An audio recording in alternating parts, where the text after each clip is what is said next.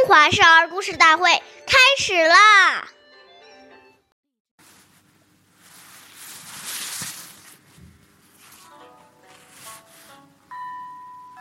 路欲长，急须衣。常无言，推孤立。岁月易流逝，故事永流传。大家好，我是中华少儿故事大会讲述人张恩宇。我来自小吉尖喇叭少儿口才钢琴艺校，今天我给大家讲的故事是《张良进吕》第二十集。张良是刘邦的主要谋士，年轻时非常尊敬长辈。有一天，他在一座桥上散步，一位白发老人坐在桥头上。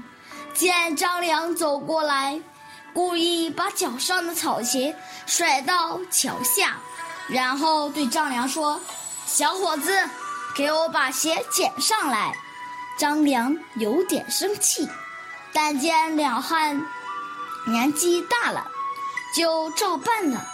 但老汉并没有用手接鞋，而是把脚伸过来。张良。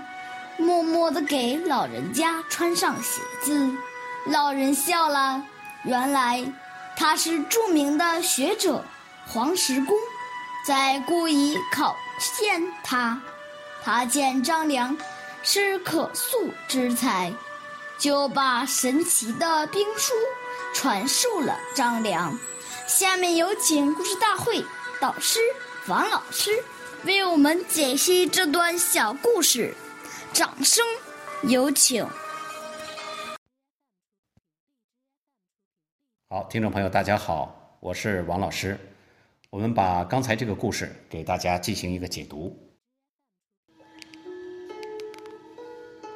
这一段故事告诉我们，如果我们见到长辈还慢吞吞、大摇大摆的走上去，这种形象就已经充满了傲慢、文明礼貌。看起来是一种外在的行为表现，实际上反映了一个人的内心修养，体现出一个人自尊和尊重他人的意识。我们说，人与人之间互相观察和了解，一般都是从礼仪开始的。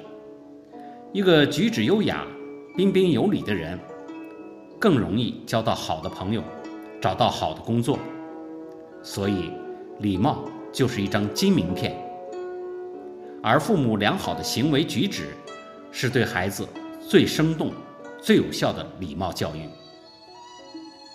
我们试想，一个满口脏话的家长，想要自己的孩子语言文明，也是不大可能的。因此，家长应严格要求自己，给孩子做出一个好的榜样。好，感谢您的收听，我们下期节目再见，我是王老师。